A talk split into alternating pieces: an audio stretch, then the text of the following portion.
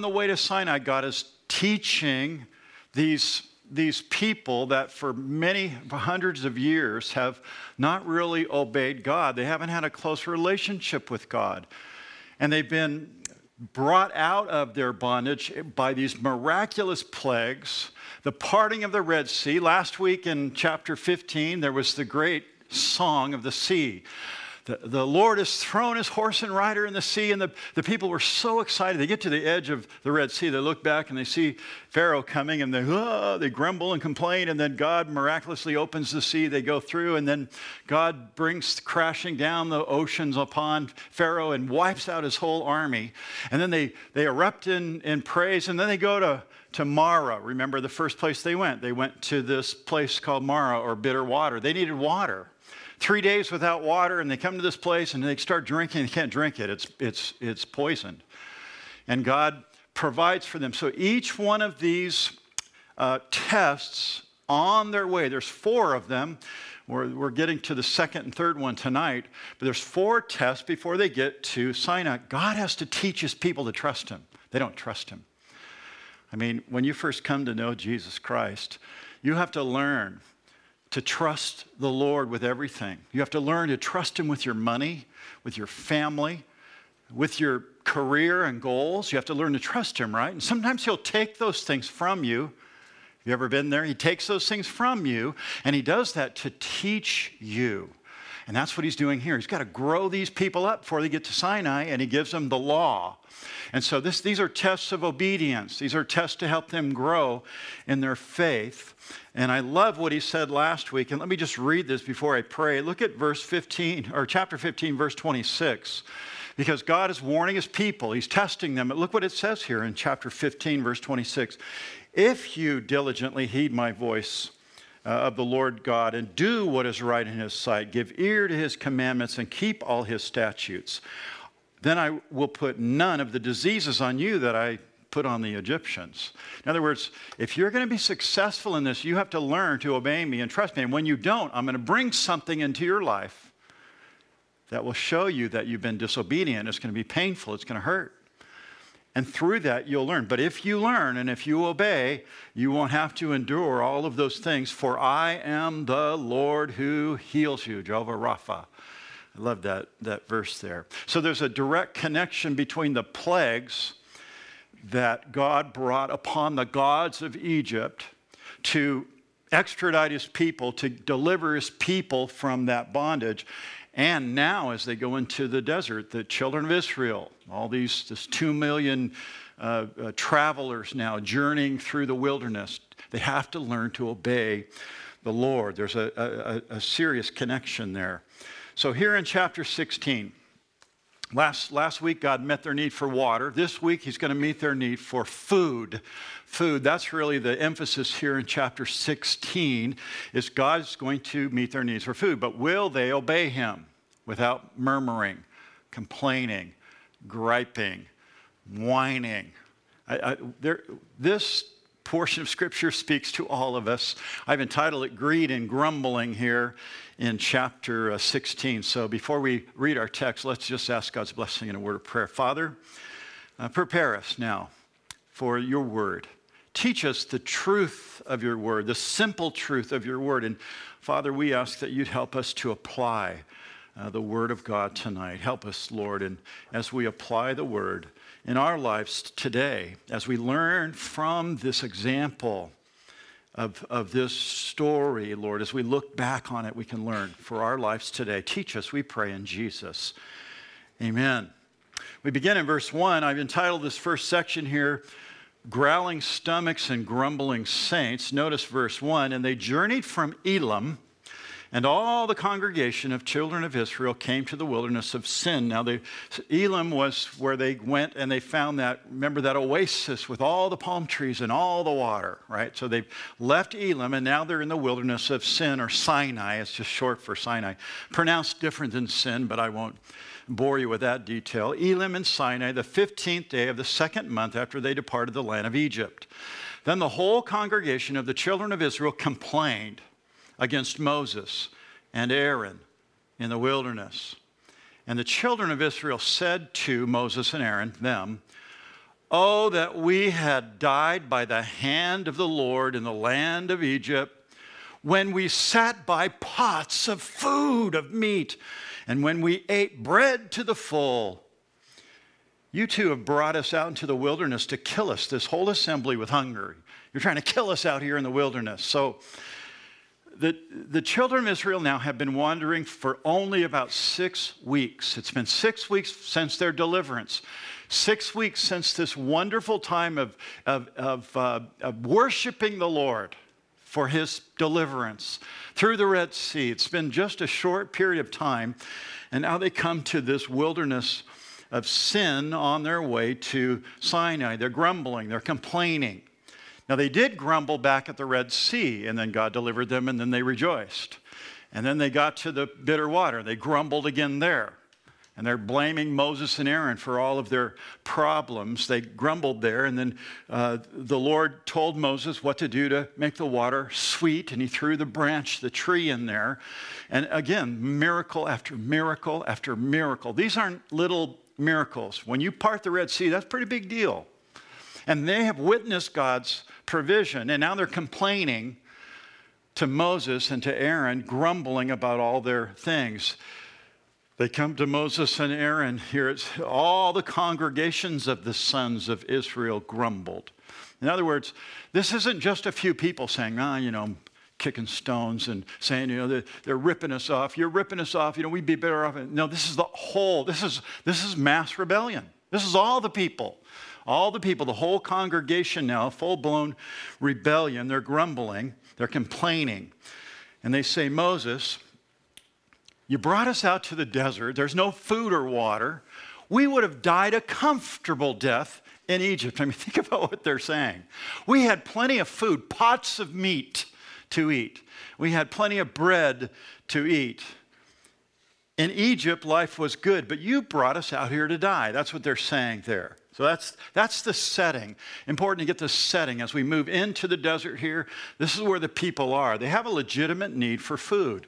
They got some water from Mara. They loaded up their, their camels and livestock. Remember, these are people that, that take care of livestock. They were in the plains of Goshen. They, their whole lives were all about cattle and sheep and lamb and livestock. So they've taken all this livestock with them. So you got the people and all their livestock, and the livestock needs water too, right, to exist. They, they got to have water. They slow down the, the whole caravan as they're moving through. But here's the truth they're grumbling and they're complaining about their leaders. But their complaint really isn't about Moses and Aaron. Who's, who are they complaining against? God.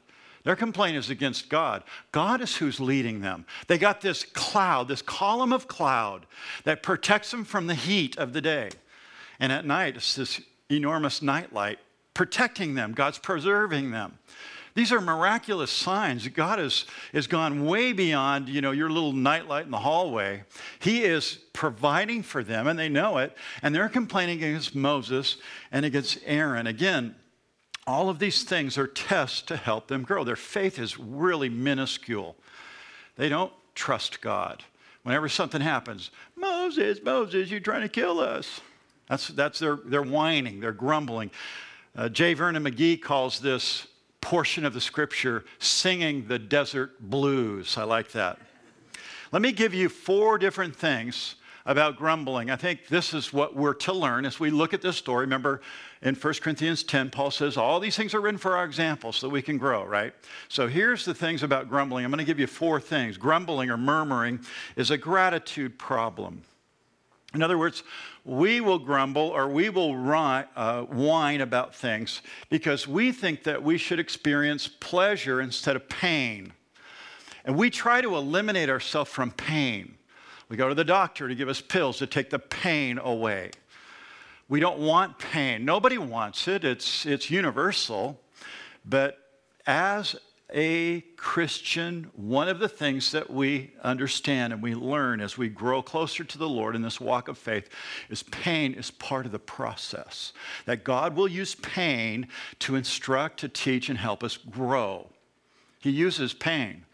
And so for us to not uh, want and understand that pain and what it's for in our lives is really in rebellion against God. Instead of complaining about every little thing that happens, the dishwasher leaks on the floor, the car, you know, radiator breaks, you know, and you have to spend money on repairing the car. Instead of those things, we should thank the Lord that we even have a car or dishwasher. Amen. We should just thank the Lord that we have that. And yeah, you know, you have to maintain things all the time. But it's important that we thank the Lord for all the things he, he has given us. We should say, Lord, I'm just so blessed I even have this. Thank you, Lord, for the, the dishwasher that kind of works. And you, I know you'll help me fix it. And instead of whining and grumbling and complaining, it's, it's a gratitude problem. Number two, grumbling is a communicable disease. It's a communicable disease. Notice in verse 2, the whole community grumbled. It started with a one, it went to two, it went to 10, it, then now the whole nation, everyone, is complaining. They're all griping. It became an epidemic disease, grumbling and whining for these people. James 3, look at this verse. James 3 5 says this. Even so, the tongue is a little member and boasts great things. See how great a forest fire a little fire kindles. Our tongue can really create a lot of problems, wouldn't you agree? And it starts a lot of times with grumbling or complaining. Next, number three here grumbling is a failure of faith. It's a failure of faith. When we grumble against the Lord, we grumble against the things that God's provided. It's really a lack of faith because the grumbler doesn't see the hand of God providentially working around us. We just complain about that situation. And I, I put myself in the same category. I'm not blaming you tonight. I'm, I'm speaking as much to me as I am to you. But grumbling is a failure of our faith. Grumbling nullifies, it takes away our confidence in what God is trying to produce in our lives or in our family. God is working. And it's better to recognize, boy, it's, not fun and I don't like it, but Lord, what are you teaching me? What is the purpose of this hardship, this difficulty that I'm going through? Grumbling is a failure of faith. And then grumblers, number four, always shift blame. It's my boss, it's the government, it's that lame car, it's my husband, or it's my kids. You know, the, the, the folks accused Mo- Moses here in our story of leading them into the wilderness to kill them. I mean, it was ridiculous, right? Total hyperbole. And they've just gone way over the edge here. And so, grumblers, they always shift the blame. It's God who has miraculously delivered them, His strong hand. He's been faithful to preserve them. And he hasn't even corrected them. You'll notice that again tonight. He doesn't really correct them. He tells Moses, okay, Moses gets angry. God just changes the situation and, and, and rectify, really fixes it because he's trying to instruct them, teach them that they need to grow through these difficult things. So now we have, we come to God's gracious provision. I've got a little picture here that you probably saw flash a second ago, but it kind of goes along. That's like manna on the ground. You know those people. I thought it was a cool little picture there. Look at verse 4 Then the Lord said to Moses, Behold, I will rain bread from heaven for you, and the people shall go out and gather a certain quota every day, that I may, notice, test them whether they will walk in my law or not. God is preparing these people for Sinai. That's the big deal coming up. And he's going to test them in four main ways. He's already done one, now he's doing this other one. He's testing them will they obey him? Will they get greedy and try to hoard, hoard, hoard? You know, I want more than my neighbor or my, uh, my friend or whatever. And so he says here in verse 4 that he's going to rain bread as a test. He's going to give them all this food. It's going to be available everywhere. And how will they do with this test? God wants obedience to his law that's coming at Sinai. He's going to provide this manna or this bread that's going to rain down from heaven. Verse 5 And it shall be on the sixth day that they shall prepare what they bring in, and it shall be twice as much as they gather daily. Then Moses and Aaron said to all the children of Israel, At evening you shall know that the Lord has brought you out of the land of Egypt, and in the morning you shall see the glory of the Lord. for he hears your complaints against the Lord. Moses is trying to get this in there so the guys understand that the, the complaint isn't about him, it's against the Lord. But what are we? Moses said. What's, what's Aaron and I that you complain against us? Also, Moses says, This shall be seen when the Lord gives you food or meat to eat in the evening, and in the morning bread to the full. For the Lord hears your complaints which you make against him. What are we? Your complaints are not against us, but against the Lord. In other words, you know, wh- why are you complaining to us? We're only human. We can't do this miraculous stuff. We can't provide food for, for you. There's way too many people here. Uh, we can't really provide all of, all of those things. So your complaints aren't being registered with us, they are, they are with the Lord. You better be careful. Be careful what you complain about. He's really warning them. He's saying their complaint or w- grumbling was not against his leadership, but against God's leadership, meaning that Israel's complaining, murmuring, whining was really a lack of their faith in God. Now, Christians, think about your life, and we all grumble, every one of us. If I asked, don't do it, but if I asked, raise your hand if, you, you ever, if you've ever grumbled in your life, well, hands should shoot up throughout the room. Uh, probably today. Everybody probably grumbled even today or murmured. But we need to understand this, believers, that God wants us to learn that He's working in our lives, and that grumbling and murmuring is really just showing a lack of faith. God is testing them. And what has it revealed? They're weak. They're weak. When God brings something into your life, it's like, oh, dogs, you know, what, what's up, God? What, well, why me? Why, why did I, what did I do to deserve this? And well, we do that. We grumble rather than saying, Lord, I'm, I'm, sure there's something I can learn. Thanks, you know, for that broken jalopy out in the front yard. Thanks for the flat tire, Lord. I mean, there's, there's got to be a purpose for this. Lord, help me to, to be a witness for you. Help me to be faithful, Lord, through that difficulty. So there's the list the list of grumblers. Grumbling is a gratitude problem, it's a communicable disease, it's failure of faith, and it shifts the blame. Now, verse 9 here then Moses spoke to Aaron. Say to all the congregation of the children of Israel, Come near before the Lord, for he has heard your complaints. Now it came to pass as Aaron spoke to the whole congregation of the children of Israel that they looked toward the wilderness, and behold, the glory of the Lord appeared in a cloud. And the Lord spoke to Moses, saying, I have heard the complaints of the children of Israel. Speak to them, saying, At twilight you shall eat meat, and in the morning you shall be filled with bread. And you shall know that I am the Lord your God. You notice that there, it's just so gracious. God doesn't say, okay, you're going to complain. Okay, I'm going to give you this. I'm going to give you some be- bitter water or no food. Okay, you're going to have to go a week without food. We do that to our kids, right? Well, maybe not food. A week without the phone. We, we, we do something like that. You don't see that here, do you? You see the grace of God? He's testing them. He wants to, to prove them. He wants them to recognize in and of themselves, ding, you know, oh, gee, boy, I've been really unfaithful, Lord. I, you didn't even punish me. There's no, no punishment in my life at all. All you did was provide. And that's what he does here. He, he provides. He's heard their complaints, and he says, okay, you go back, Moses, you go back and tell them they're going to be full. I'm going to give them food to eat at night, and in the morning they're going to wake up, they'll have more bread that they can eat. It's a really beautiful thing here. Two things that, that God does to demonstrate his presence in the middle of their dilemma here. Number one, he reveals his glory. Notice that in verse 10. The special manifestation in verse 10 the glory of the Lord appeared in a cloud. So we already have the cloud, the column of cloud that protects them. What did it do? I, I, I don't know what it did. Did it light up brighter? Did it flash? Uh, I'm not sure. But God revealed his glory. In other words, it got their attention.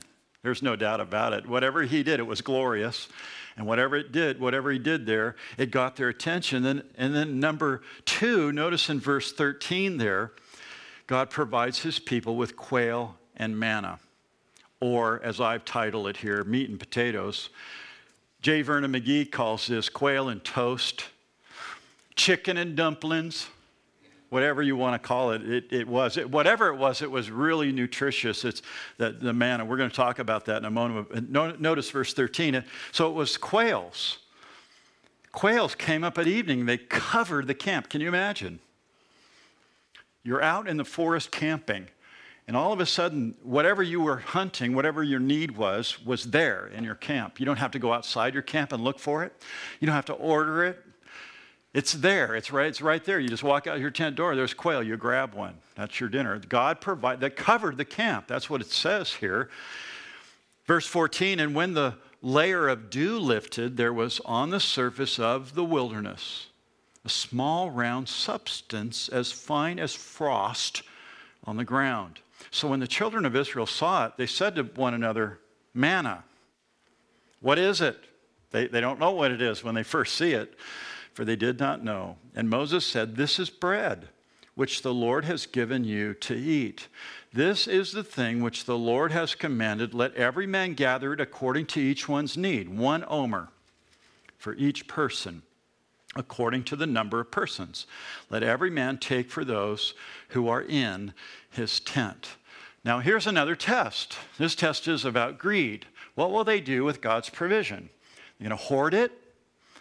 It's mine, it's mine, you know. And, or if, if they'll see it by faith, if they trust in the Lord that God's word is true, He's going to provide it every day. So I only need tonight's meal. I only need a quail or two or three for my larger family. I only need a little bread, just enough to provide for my family for one day. That's what they were told to do. They only were to gather enough for one day, except for on the Sabbath. The day before the Sabbath, they were to collect for two days. And God had a special purpose for that. Now, let me just for a moment. I've already said 2 million people. I've said it over and over again. I want to um, really help you understand what the scripture means when it says there are 2 million children of Israel wandering now out in the desert. That's a big number, so let's, let's talk briefly uh, about that. In Numbers chapter 1, the book of Numbers, what is that about? Well, it's about children of Israel and they're wandering. It's, it's a book about murmuring. You could actually title the book of Numbers Murmuring, because that's what they do all throughout that book. But in Numbers 145, here's the verse So all who were numbered of the children of Israel by their fathers' houses, now, notice the only the people that were numbered here are from 20 years old and above. So, everyone from 0 to 19 are not counted in this number, and all were able to go to war in Israel. So, there was a cutoff. Could you fight at 50? Maybe not. Maybe 50 was the cutoff. So, everyone from 20 to 50, and only males were counted in this number here. Notice the number 600, 3,000. 550. So 603,000 fighting men from 20 years of old age to 50, maybe 55, I don't know. You know, I don't know how old they were, but the elderly weren't counted and the younger were not counted. Women were not counted. Just, just males were counted, and there were 600,000 of them. Now, notice here in verse 16, it says an omer or six pints was gathered for everyone. So now you have this mass group of people. You add, take 600 and you add to that women and all, you get a couple million people. It's, it's easy to do. And now they were to gather this omer. An omer is six pints. So everybody had this gathering of six pints for everyone. That's 12 million pints or 9,000 pounds or 4,500 tons gathered daily when you start thinking of in terms of what it would take to feed that, I mean, we, we had a big family. We had our five children and Esther and I. So we'd go to the, we'd go off to the, the grocery. You know, Esther would come back in and I'd push the garage door opener and say, The ship's in, here comes the cargo, you know. And the kids would go out to the van and bring in the bath, all the food, you know, for, that are going to keep us going. Go, when you go to Costco, you know, you got to have a, a, a truck load it with all your toilet paper and all the things that you need for your family. But these guys, somebody said this. I thought some of you might really enjoy this. How about 10 trains, each having 30 cars, and each car having 15 tons? 10 trains that were 30 cars long. That's, that's what it would take to feed this to every day. They're, they're feeding with all of this food. And then notice all the way down verse 35. Go to verse 35 real quick. Notice it says, And the children of Israel ate manna how many years? 40. Every day for 40 years, God provided thousands of pounds of food for his people. Now, that's miraculous. God's gracious provision. There's no doubt about that. But notice what happens when they got greedy. Here's another picture. I just thought it was kind of fun. Look at this lady. Looking, look, look what she's got maggots all over that little bowl. Then the children of Israel did so and gathered some more and some less. So everybody kind of grabbed what they could grab. So when they measured it by omers, he who gathered much had nothing left over, and he who gathered little had no lack. In other words, God always provided what they needed. Every man had gathered according to each one's need. And Moses said, Let no one leave any of it till morning. Notwithstanding, verse 20, they did not heed Moses. Well, that was something that you could have figured, right? They haven't believed God, they haven't obeyed God yet, but God is teaching them. Some of them left part of it until morning, and they woke up in the morning and noticed it bred worms and stank. I love the way the Bible says that. King James is interesting too. And Moses was angry with them because he had told them, just gather what you need, don't save any overnight. Because if you saved it overnight, that's what you get. You get maggots the next day, it ru- and it stinks, stinks the whole house up. So God is teaching them, you got to trust me day by day. He didn't poison, he didn't kill him. There's no real punitive damage. It's the, the manna stank. And so they got it. They, they got the message, I, I believe. They got it quickly. Verse 21 So they gathered it every morning, every man according to his need. And when the sun became hot, it melted. So whatever's left over on the ground, it just kind of melts and goes away. They get up in the morning, it's like snow, frost on the ground, round, light, manna and they gather what they need, and then by the middle of the day, after the sun hits it, it's gone. It's just gone, like it was frost, in a sense. When the sun became hot, it melted. So, this manna is to be gathered every day, God's provision every day, and it's to be gathered by the individual. Now, here's the important thing about manna it's from heaven, it's bread of life. It sustains the people daily. They were to get a good dose of it every day. There's no doubt that this, again, like the rest of the story in Exodus, is pointing directly to Jesus Christ. There's absolutely no doubt about it. In fact, let me show you. I was going to have you read this portion, but let's just throw it up real quick because I want to move along tonight. John 6 32 says this Then Jesus said to them, most assuredly, I say to you, Moses did not give you the bread from heaven, but my Father gives you the true bread from heaven. In other words, you're not living now in the time of Moses. So you're not going to get what Moses got and those people got, but you're going to get something else, something better. And that's what he's saying here. My Father gives you the true bread from heaven. He's talking about himself. He says, for, for the bread of God is he who comes down from heaven and gives life to the world. Just like manna is coming down every day, every day, every day, giving life to these people, Jesus Christ, the bread of life. He comes down and he gives life to the world. Isn't that gorgeous? Isn't that just, it's off the scale. This is pre picturing Jesus Christ. Again, like this whole story that's why Paul in 1 Corinthians 10 says these things were written for our example.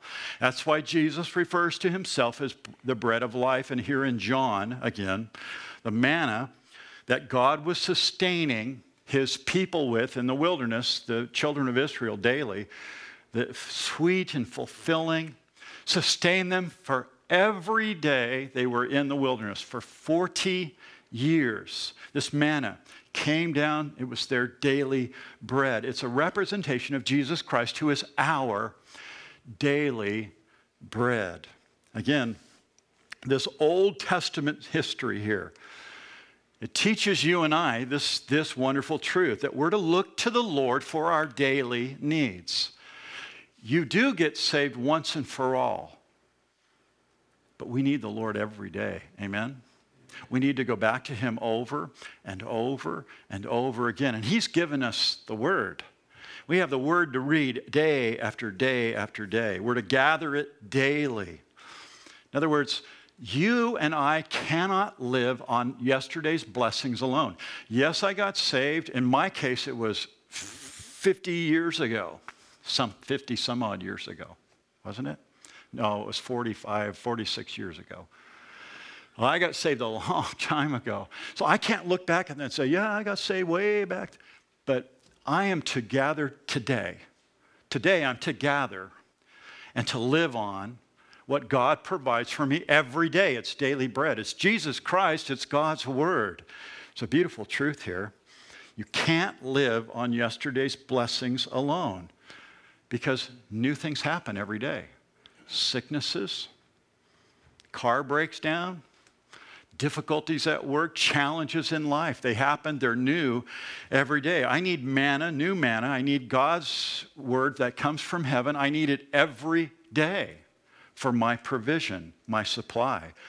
And thirdly, this teaches that Jesus alone is our daily bread. Let me show you another verse in John 6, same, same portion of Scripture.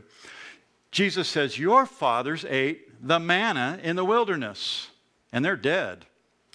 This is bread, and he's speaking of himself, which comes down from heaven. The one may eat of it and not die. I am the living bread, Jesus says, which came down from heaven. Do you see he keeps saying that? Came down from heaven, came down from heaven, just like the manna. Again, the, the simile is so perfect, the, the type. Manna is a type of Christ. It's a beautiful, beautiful picture. If anyone eats of this bread, Jesus says, he will live forever. And the bread that I shall give is my flesh which I shall give for the life of the world. Isn't that fantastic? I, I, I love this. I, I've really enjoyed Exodus. I hope you enjoy it as well as I do. But there's something very special about this manna here in Exodus 16. It's really a very nutritious uh, food supplement for their diet. Why? Because think about these people. They're in the desert, they can't stop long enough to grow veggies, right? Veggies contain what? What, what you, why do you eat your lettuce and asparagus and, and your spinach? Why do you eat that stuff that you don't like? Because it has vitamins, right? So they don't have vitamins. They don't have those things. In fact, in Numbers 11, they talk about the onions and the garlic and all the stuff that grew like condiments that they would use on their food. They don't have that in the desert. So God is providing for their nutrition all the vitamins that they would ever possibly need in the manna. It's all there for them. They have meat to eat. And then the bread was this delicious food that had all kinds of nutrition and vitamins for their daily provision. It was everything that they need. Again, it was miraculous. And it rained down from heaven. They didn't have to grow it, they didn't have to sow it, they didn't have to do anything. All they had to do was go out and, harvest it. It was available for them every day. And any excess from that day, either it faded into the ground or they were supposed to dump it out of their, their little omer container, their little vessel. They weren't supposed to keep any of it. And if they did, it stank up the house. You know, the maggots were coming out of the, the containers as well. They were to gather enough for their daily needs. Now remember, Jesus taught us to pray. Jesus teaches to pray. And Jesus taught them to pray for our daily what? We're to ask the Lord for our daily bread. I believe that inference goes all the way back to this. That's what he's referring to. The Old Testament God is the same as the New Testament God. The stories interact. They're this, it's, it's miraculous. How could you ever write a book like this? You couldn't do it, but God can. And God gives us this story. He, this is an encouragement to your faith. We're to trust the Lord. We're to obey the Lord. We're not to grumble or complain or murmur. That really is sin. Let the Holy Spirit, you know, speak to you as He's spoken to me, even today as I've studied His Word. The bread of heaven, manna, Jesus Christ, the bread of heaven. Jesus who saves men's souls. Manna that saved men's physical lives. Remember, they were, oh, take us back to Egypt because we had pots of meat and food to eat and we're starving out here. We're going to die. And God provides meat and He provides bread for them. Jesus, obviously, is the bread of life.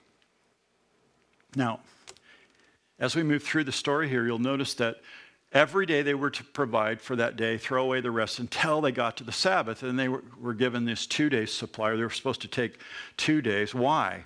Well, the answer is worship and obedience. On that day, the Sabbath meant rest. They were to rest on that day. God didn't want them to go out and, and catch quail and scoop up manna. He wanted them to keep it at home and just relax that day. He wanted them to worship Him and spend time with Him.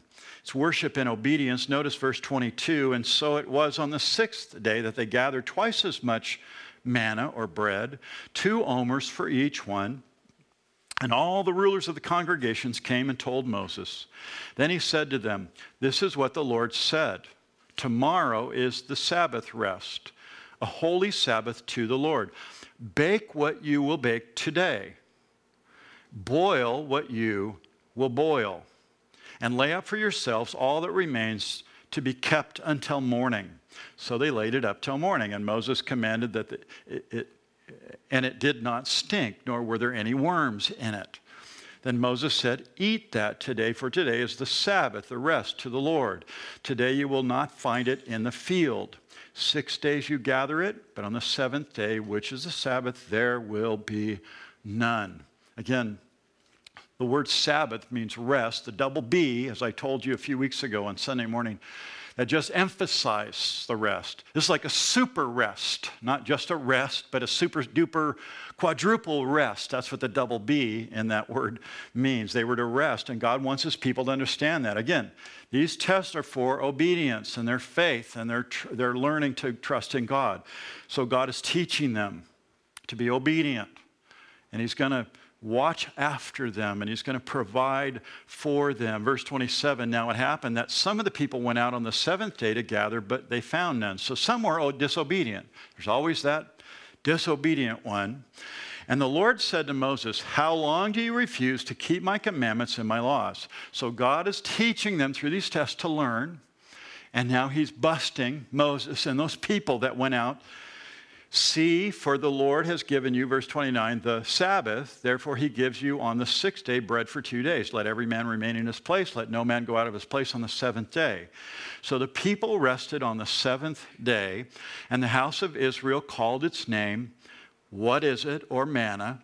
And it was like white coriander seed, and the taste of it was like donuts wafers made with honey, Mexican sweetbreads, whatever. I mean, it's sweet, it's tasty, it's wonderful. It, it just satisfies the palate. It's, it's the best ever food here. It's, the description is beautiful, white as coriander, and it tastes like honey. Again, it's hard to describe. There's, that's all the description we get, but I'm sure it tasted great. And I, am sure it tasted great to everyone that ate it. So they would gather as much as they could. By the way, if you really want to remain on a frugal, you know, economic plan for your grocery shopping, don't go when you're hungry. I mean, we've learned that, right? When you go when you're hungry, I, I hate this. My wife and I will go to Trader Joe's when we're hungry. And it's like the basket's got chips and cookies and you know what I'm talking about? I guess I'm the only one that indulges, but, but you know what I mean. So these people were instructed, you know, to take it only on certain days. They were not to take it on the Sabbath. God wanted them to rest, and, and it's manna. It's beautiful. It's lovely. It tastes good. And then in verse 23, they can they bake or boil. Now I'm not sure if that's the bread or the meat in the bread, but they could cook the the uh, wafer into maybe a porridge They could bake it and make cake out of it. They could eat it the way it was. So they could use it for all kinds of different ways. So they could make all these different manna meals with it. It was uh, J. Vernon said, I was listening to his Bible study today. He was talking about how um, Moses' wife had a cookbook, Thousand Ways to Cook Manna. They, I mean, they got manna every, every single day. And here's the beautiful truth again everyone that ate it found it to be satisfying. I don't know if anyone that's ever come to Jesus Christ and given their life to the bread of life and it has not been completely satisfied. When you give your heart to Jesus Christ, He satisfies you. Now, oh, it's so sweet. You remember? Remember when you gave your heart to Him? It was sweet. Manna, again, is a beautiful picture, a beautiful type of Jesus Christ. Maybe that's why King David wrote this. I, I love what David says in Psalm 38, verse 4. Oh, taste and see that the Lord is good. The Lord is good. He's sweet, He's fulfilling, He's satisfying. And then, lastly, here in our text, verse 32, manna was to be passed on to others. This is really interesting. Then Moses said, verse 32, This is the thing which the Lord has commanded fill an omer with it to be kept for your generations, that they may see the bread with which I fed you in the wilderness when I brought you out of the land of Egypt. And Moses said to Aaron, Take a pot and put an omer of manna in it and lay it up before the Lord to be kept for your generations. As the Lord commanded Moses, so Aaron laid it up before the testimony to be kept. And the children of Israel ate manna 40 years until they came to an inhabited land, until they get to Canaan. They ate manna until they came to that border of Canaan. Now, an omer is one tenth of an ephah. So they ate manna for 40 years every day. And obviously, this manna that was kept was going to go in a certain place. When the tabernacle is built, God orders this ark to be built, and inside this box that's about the size of the pulpit here, just this little box, they have an omer of manna. There's Aaron's rod that budded in the, in the Ten Commandments. That's, they kept that for reminder of, of God's provision and God's law and God's ways. But it was this omer of uh, manna that they were to keep there in the ark. Why? Because it was to be passed on to others. Just like Jesus Christ is to be passed on to others. Listen, we're, we're moving into Easter. There are more people that are willing to listen to you, share the gospel, at Easter than, and then practically any other time of the year. That's why Kermit's doing his class this Saturday. I'm just going to plug this really hard. Kermit, he loves to share the Lord. He likes to take you through the scriptures. It's not his philosophy, it's just the Romans road that tells you that you're a sinner, it tells you what to do to get right, how to get right, how to love God, how to receive Christ. It's, it's all, he lays this out in this class. If you have someone in your family that doesn't know the Lord and you, you're stumped, when given the opportunity to share your faith, then you need to come to the class. It's not very long. Kermit's really, uh, you saw him animated last Sunday in our little video, but he's going to do this class, and here's a chance for you to do the same thing. This omer of manna was kept for generations so that they could tell their it was man this was miraculous this was such great food and god provided came down from heaven every day just like jesus every day and their job was to pass it on to others. I believe our job is to pass it on to others as well. Jesus came from heaven. He came to our earth. He died on the cross. He lives again for your life and for mine. He lives for all those that put their trust in Him. We have new life in Him. He satisfies our soul just as He satisfied these Israelites with this manna from heaven. Acts 4, verse 12 says this Nor is there salvation in any other, for there is no other name under heaven given which men might be saved. Jesus Christ. He is our manna from heaven. And so the question I, believe that most of you here tonight are saved, but there may be some that aren't. Are you saved? Have you put your faith in Jesus Christ? Have you received the manna that God provides? It's freely given, but it must be picked up, it must be daily consumed. For those of us that are believers, you know, we, we consume the Word of God on a daily basis. If you're not a believer tonight, you need to come to Jesus Christ. You need to receive God's provision for you, for your safety, for a, a wonderful, godly life. When you, re, when you trust in the Lord with all your heart, when you believe on Him, when you receive that free gift of salvation, it's like receiving that manna from heaven. What will keep someone from greed and grumbling? Manna, Jesus Christ.